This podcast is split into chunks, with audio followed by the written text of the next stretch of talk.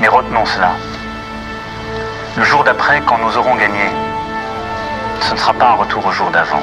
Le jour d'avant. Le jour d'avant. Le jour d'avant. Le jour d'après. Bonjour.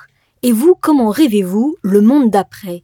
Le monde de l'après-coronavirus Emmanuel Macron l'a affirmé, le jour d'après ne sera pas un retour au jour d'avant. Alors la rédaction de Oui Demain, avec les artisans du podcast, l'ont prise au mot. Nous avons posé cette question à diverses personnalités. Quelles solutions proposez-vous pour que les jours d'après soient meilleurs que les jours d'avant?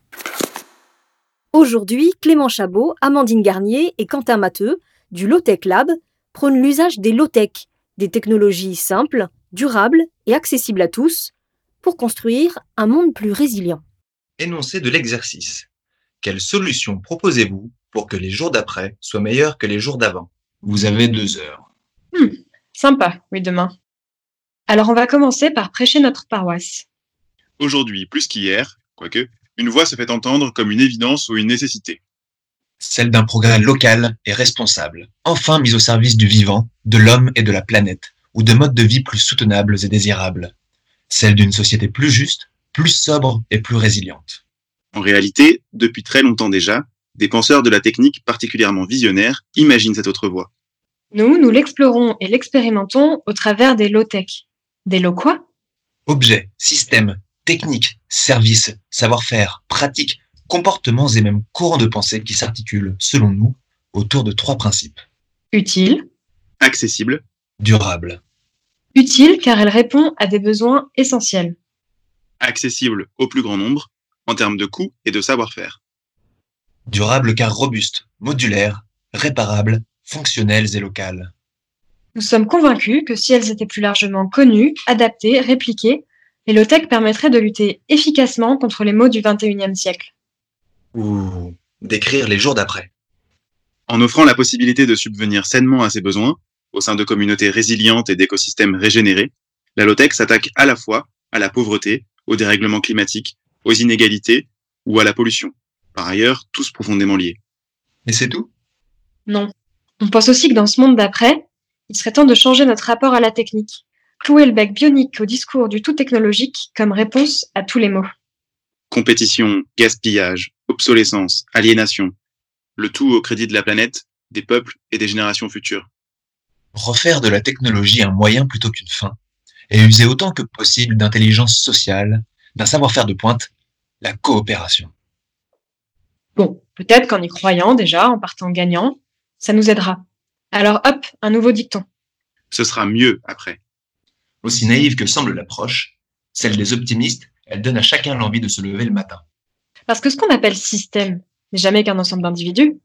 Des femmes, des hommes, porteuses et porteurs de graines profondément enfouies, qui auront peut-être trouvé dans cette période hostile les conditions pour germer.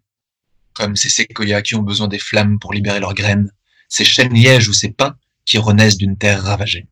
Alors peut-être inspirons-nous de ces êtres pour que la tragédie humaine et économique actuelle soit le théâtre fécond d'un renouveau. Car oui, le vivant n'aime pas le vide et s'empresse de combler tout espace laissé libre. Dans cette période de crise, on a vu la biodiversité reprendre par endroits rapidement ses aises.